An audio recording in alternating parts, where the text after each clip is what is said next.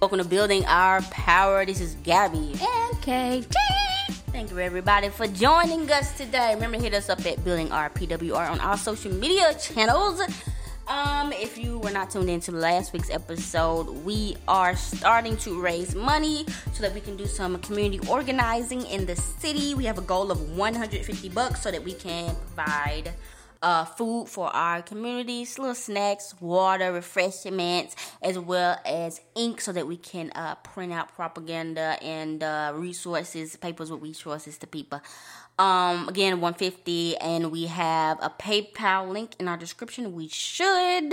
That's that on that. Um, before we get into our main thing that I'm so excited about, I just wanted to make anybody that didn't know aware of a strike that's going on in Topeka, Kansas. I think I said it right.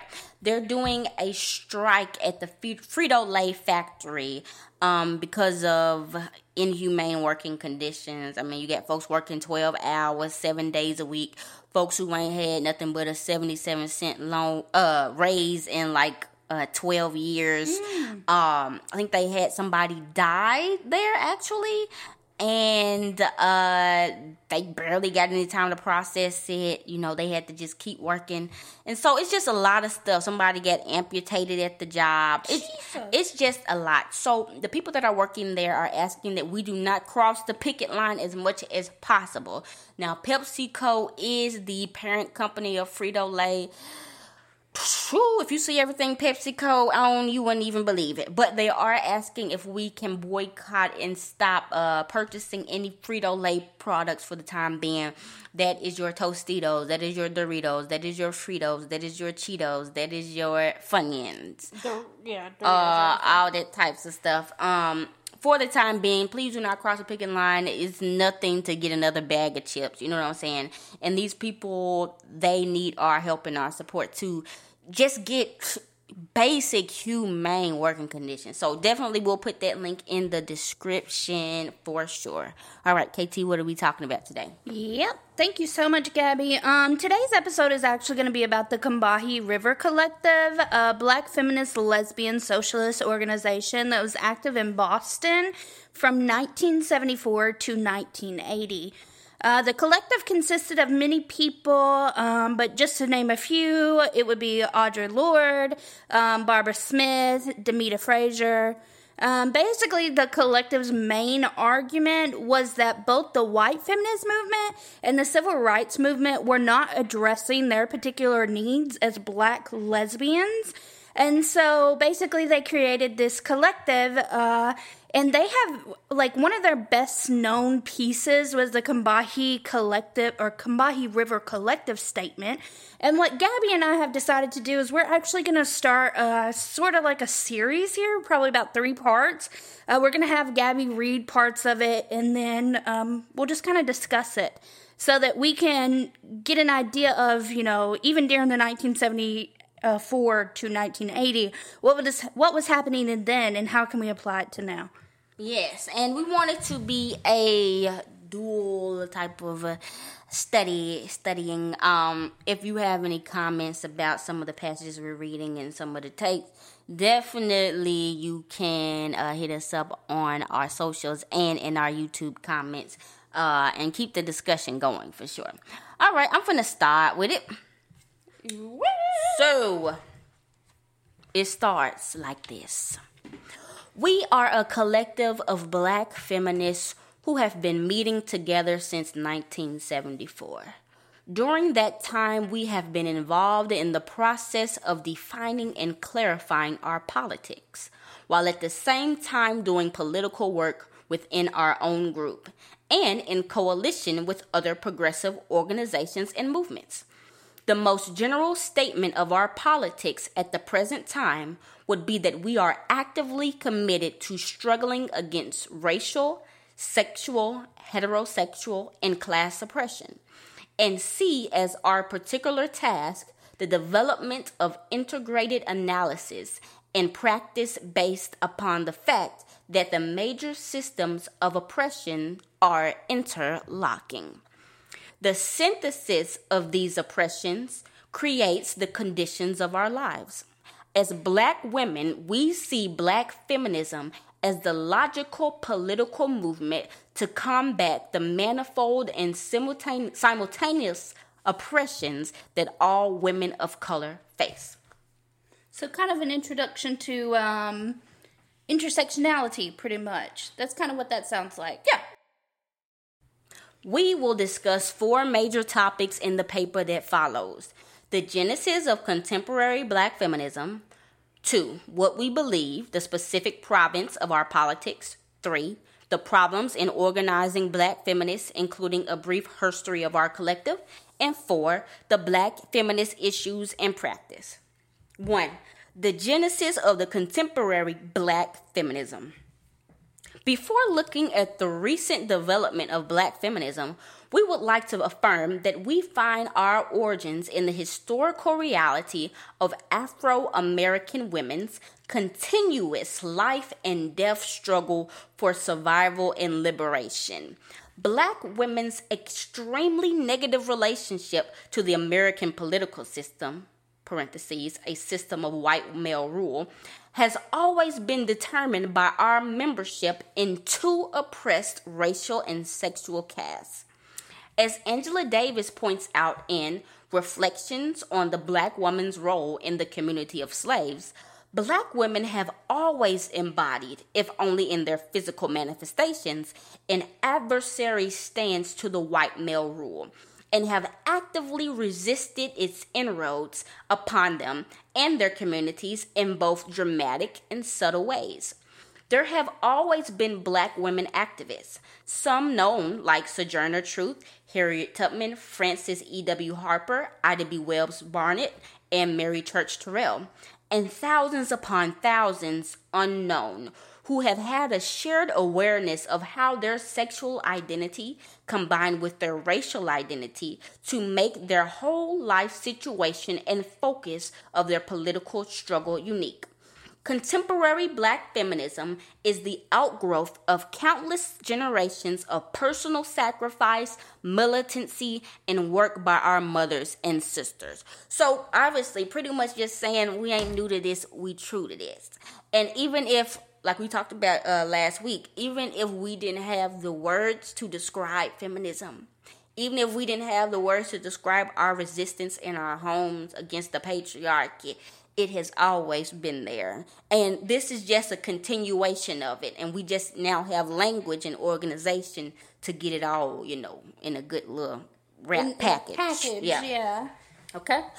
A black feminist presence has evolved most obviously in connection with the second wave of the American women's movement beginning in the late 1960s.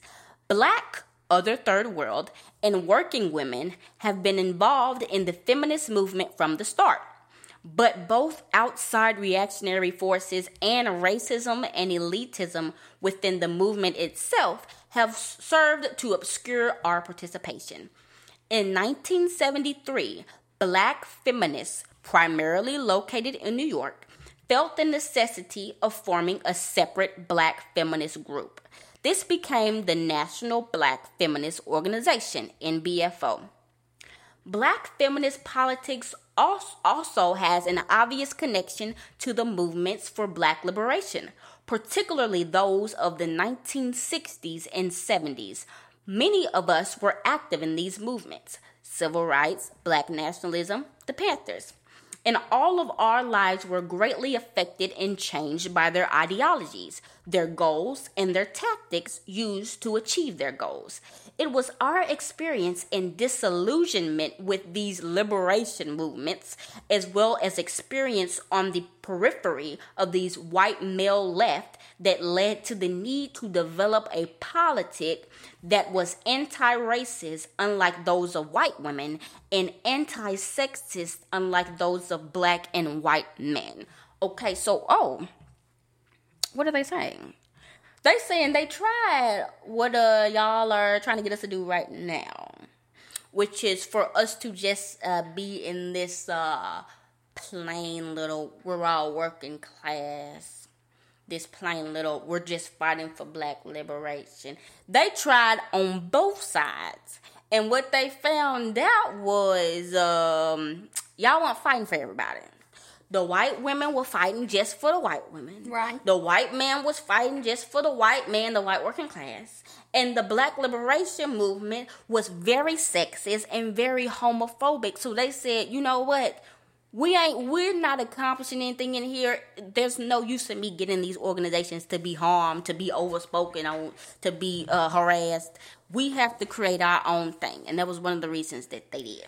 I think that's um, it's interesting because you know this is a collective, like we said, that's in like seventy four up to 80, 1974, and they were having these problems then, right? And so even now, we still have this, this issue of white leftists, whether it be uh, women or men or non binary, who are still who are still doing this to black lesbians to to black masculine presenting lesbians even mm-hmm. and so um yeah there we hopefully within this uh, we can gain some knowledge and try to figure out what we can do to make it better yep all right. Uh, there is also undeniably a personal genesis for black feminism that is the political realization that comes from the seemingly personal experiences of individual black women's lives. Black feminists and many more black women who do not define themselves as feminists have all experienced sexual oppression as a constant factor in our day to day existence. As children, we realized that we were different from boys and that we were treated differently. For example, we were told in the same breath to be both quiet for the sake of being, quote, ladylike, and to make us less objectable, objectionable in the eyes of white people. As we grew older, we became aware of the threat of physical and sexual abuse by men, However, we had no way of conceptualizing what was so apparent to us, what we knew was really happening. Black feminists often talk about their feelings of craziness before becoming conscious of the concepts of sexual politics, patriarchal rule, and most importantly, feminism. The political analysis and practice that we women use to struggle against our oppression. The fact that racial politics and indeed racism are pervasive factors in our lives did not allow us, and still does not allow us, most black women, to look more deeply into our own experiences and from that sharing and growing consciousness to build a politics that will change our lives and inevitably end our oppression. Our development must also be tied to the contemporary economic and political position of black people. The post World War II generation of black youth was the first to be able to minimally partake of certain educational and employment options previously closed completely to black people. Although our economic position is still at the very bottom of the American capitalist economy, a handful of us have been able to gain certain tools as a result of tokenism in education and employment, which potentially enable us to more effectively fight our oppression. Okay, so let's talk about this part that we read. So, uh, pretty much it's saying that as black girls or people who were brought up as black girls, mm-hmm. we saw the we saw the intersections of things. We saw how we were treated in black households, the way we were conditioned to act, the roles that were placed on us. Um, but we also saw racism as well. And growing up in a black household, some things you just you just weren't allowed to talk about. We were able to talk about racism, but that the sexism stuff it was you were like gaslighted. It said made to feel crazy before coming before becoming conscious in concepts of sexual politics and patriarchal rule. So pretty much just talking about the gaslighting that sometimes goes on uh, towards black girls when they want to express that they are feeling marginalized in the black communities. And if you don't have the education and the words for it, you will keep staying in that cycle. So they're pretty much saying, you know, now because they've been able to receive education because of tokenism, because of affirmative action and stuff like that, they have more tools to uh, combat the oppression and teach others about the oppression. Um, okay. Um, a combined anti-racist and anti-sexist position drew us together initially, and as we developed politically, we addressed ourselves to heterosexism and economic oppression under capitalism. Okay, number two, what we believe. Above all else, our politics initially sprang from the shared belief that black women are inherently valuable. Amen. And that our liberation is a necessity, not as an adjunct to somebody else's, made because of our need as human persons for autonomy. Mm-hmm. This may seem so obvious as to sound simplistic, but it is as a it is apparent that no other ostensibly progressive movement has ever considered our specific oppression as a priority or worked seriously for ending that oppression. Ain't that the truth? Ain't that the goddamn truth? I was uh listening to Socialism Done Done Left. Or no, Socialism for All. Oh no, not Socialism Done Left. Socialism for All. And he was reading this, you know, he a white guy and he came with this part and he was like, Oh, this is just so depressing to think about. Oh, this is just so sad to think about. I'm like, dude, okay, white man, this is reality. What you finna do about it? That's my thing. How come that? My thing is, it's like, and I have became uh victim to this ideology as well. Whenever we look at issues or whenever we are reading certain things, we always just say, "Oh, that's a terrible thing."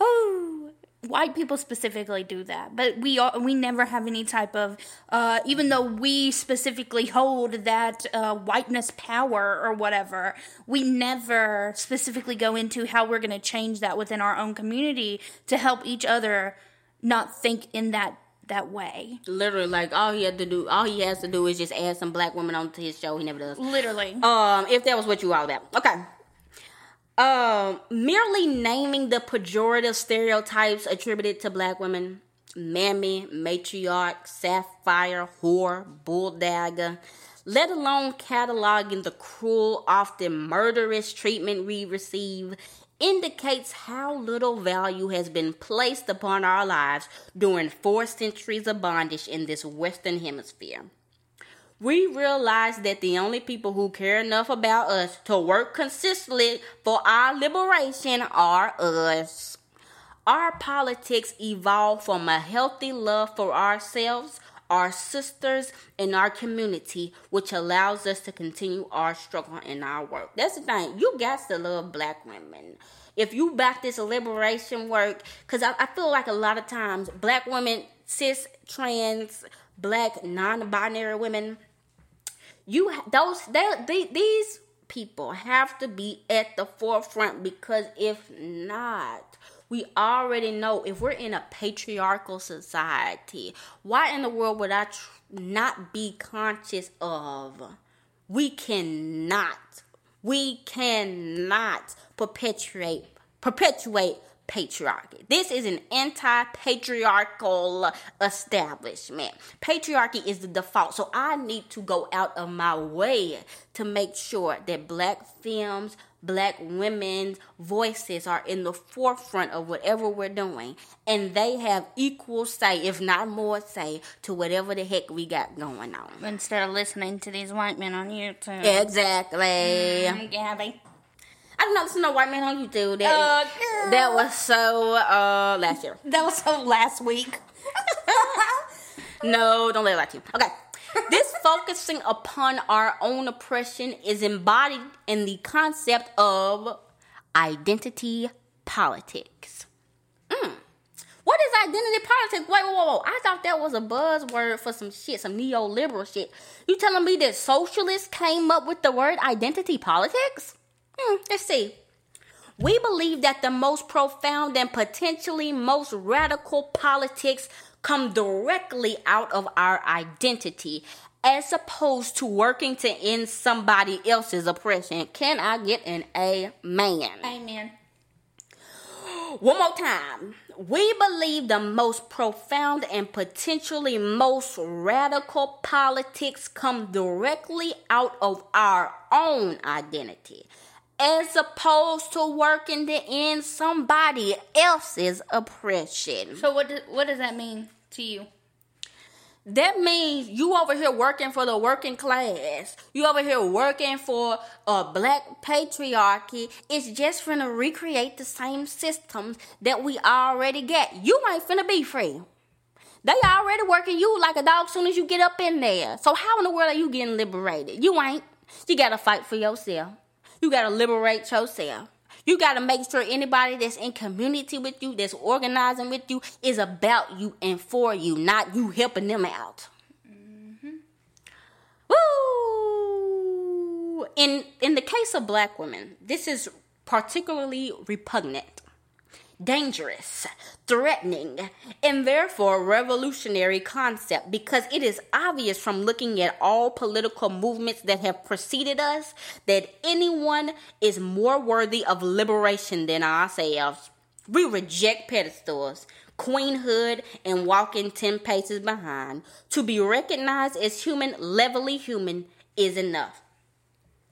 So they're saying they also reject this whole thing, this like uh, condescending patriarchy, uh, patronizing patriarchy. That's like black women is queen, black women is beautiful, boo the black women, black girl magic. Because that that that also strips out humanity. Now I'm the magical Negro. Now I am I need I need to be seen as a human. I need to be seen as a human just as you, worthy of freedom, worthy of liberation. I'm not some strong black woman that can take anything. I'm not some woman that's supposed to be uh over here slaving behind you. And I'm also not some magical fairy that will accomplish anything you want me to do, like y'all did with Stacey Abrams, even though she a mm-hmm. coon too.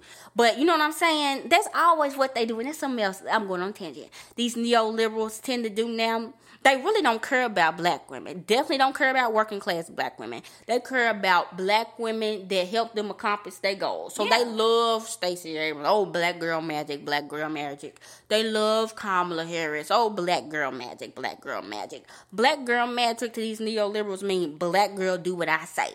Black girl help me accomplish all this stuff without asking for much. We over that. Over it black girl uh, pretty much do all the organization for these these leftist orgs uh, going door to door because y'all too scared to go in the hood. And then uh maybe on february i get a picture. Like it's over with. I ain't no reason we should have still been doing this in 2020 but here we go.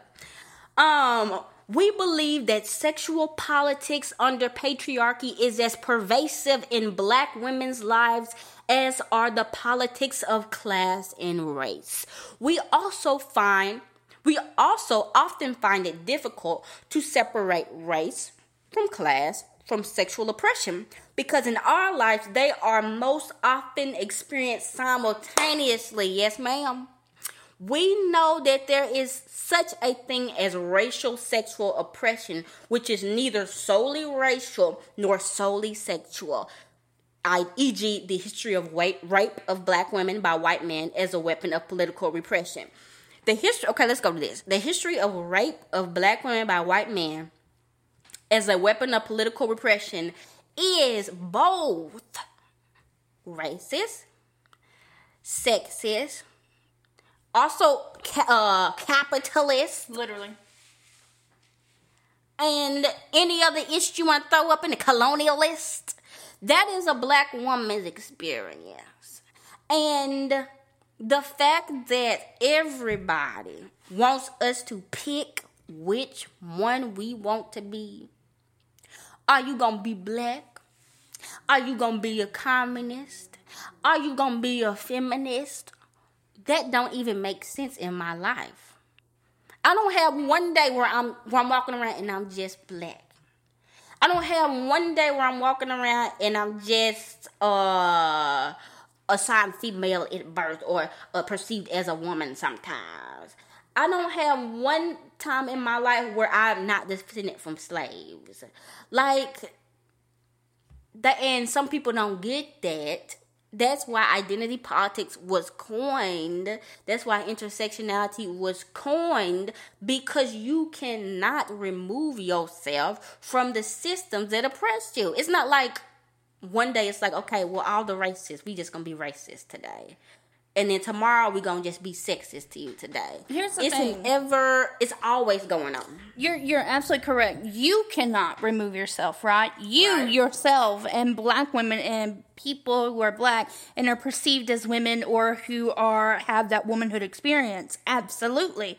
But then you have these white male left, leftists or white women leftists even who don't have that same experience and then they try to police you on that experience that you yourself have had, literally, as they're speaking about in this book, and as you know, since birth, practically. Mm-hmm. And so, yeah, we got so we got some work to do on It's- the white but people that's the side. thing. But it's, it's the people that only have like one level from white malehood or white man. They always say, "Well, you got to choose." Well, just because you're one level from being a white man, don't mean that I'm. We have different experiences. And it's, they always too. My problem is it's always reduced to okay. Well, once we get rid of class, we'll be all right. Like they're absolutely correct to say there's absolutely no way to remove race from class. You can't. You cannot just do that. If you have some real understanding of how intersectionality even works, it's not possible. It's not possible. A, a white Appalachian and a, a, a black person in the hood over here, they may both be poor. They may both have the same amount of money in a bank account, but they have, have two different experiences. Yep. They both navigate this world differently. And if the white one cleans up and get his teeth fixed, he gonna have a better chance at life, and vice versa. Even if they don't even have no money. Literally. Literally. Okay, woo! Guys, get me riled up. Okay. Although we are feminists and lesbians, a we feel solidarity with progressive black men and do not advocate the fractionalization that white women who are separatists demand. Our situation as black people necessitates that we have solidarity around the fact of race, which white women, of course, do not need to have with white men, unless it is their negative solidarity as racial oppressors. We struggle together with black men against racism. We also struggle with black men about sexism. So, this is a key thing as well. They say they're not separatists. They will work with progressive men. I will as well. Where they at? As soon as they come to me, those are the people that I get in community with. But I ain't working with no hotep. I'm sorry if that's what they were doing. I'm not doing it. but definitely, that's that is the that's the struggle because white women, when y'all are fighting against uh fighting for feminism, fighting against patriarchy. The only people you really fighting is white men. Like that's it. It's just white men and then y'all up there. And here's the thing: whenever we say we're fighting against white men, too, when we think of the context of feminism, uh, really all we want is the same equal pay. We have absolutely nothing else at this point. We have uh, the right to vote. We had the right to vote way before black people even did. We literally have everything that we need as white people. We even are in CEO positions. White women are. Um, the only thing that we do not have is that little 20 extra 30 extra cents Yep. that's it That's it. That's so it. really it's not it's not about fighting oppression for us it's not it's about fighting to become a powerful person There you go. There you go. And that's the difference between being a black feminist radical and just somebody that's fighting the white man Right. on either side. Um all right, we realize that the liberation of all oppressed peoples necessitates the destruction of the political economic systems of capitalism and imperialism as well as patriarchy. We are socialists because we believe that work must be organized for the collective benefit of those who do the work and create the products and not for the profit of the bosses. Material resources must be equally distributed among those who create the resources. We are not convinced, however, that a socialist revolution that is not also feminist and anti racist revolution will guarantee our liberation because it won't. Nope. It literally will not. We try to tell y'all this all the time.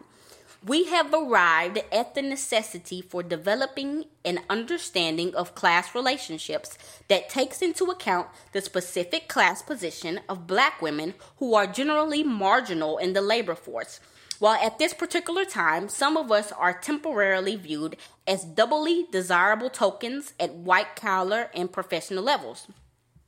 We need to articulate the real class situation of persons who are not merely raceless, sexless workers, but for whom racial and sexual oppression are significant determinants in their working economic lives. Although we are in essential agreement with Marxist theory as it applies to the very specific economic relationships he analyzed, we know that his analysis must be extended further in order for us to understand our specific economic situation as black women. You know what this reminded me of? We talk about Marx. Marx, I don't know how many times we gotta say this stupid ass shit, was a damn white man was a part of the colonizing class. That man's even at his wokest couldn't even scratch the surface of this deep ass shit we talking about now. He over here talking about the working. It's just the working class. And it's just the working class against the bourgeoisie. And it's just the proletariat. Not speaking of the fact that, hell, most of the time, some of the proletariats had black people working for them, taking care of their kids. Like, what what relationship do we give that? What relationship do we give to the black people that was getting paid less than the white proletariat? Do we not do we not see how they this white proletariat also has power to exploit people as well? Black people, undocumented people. Do we not see that as well?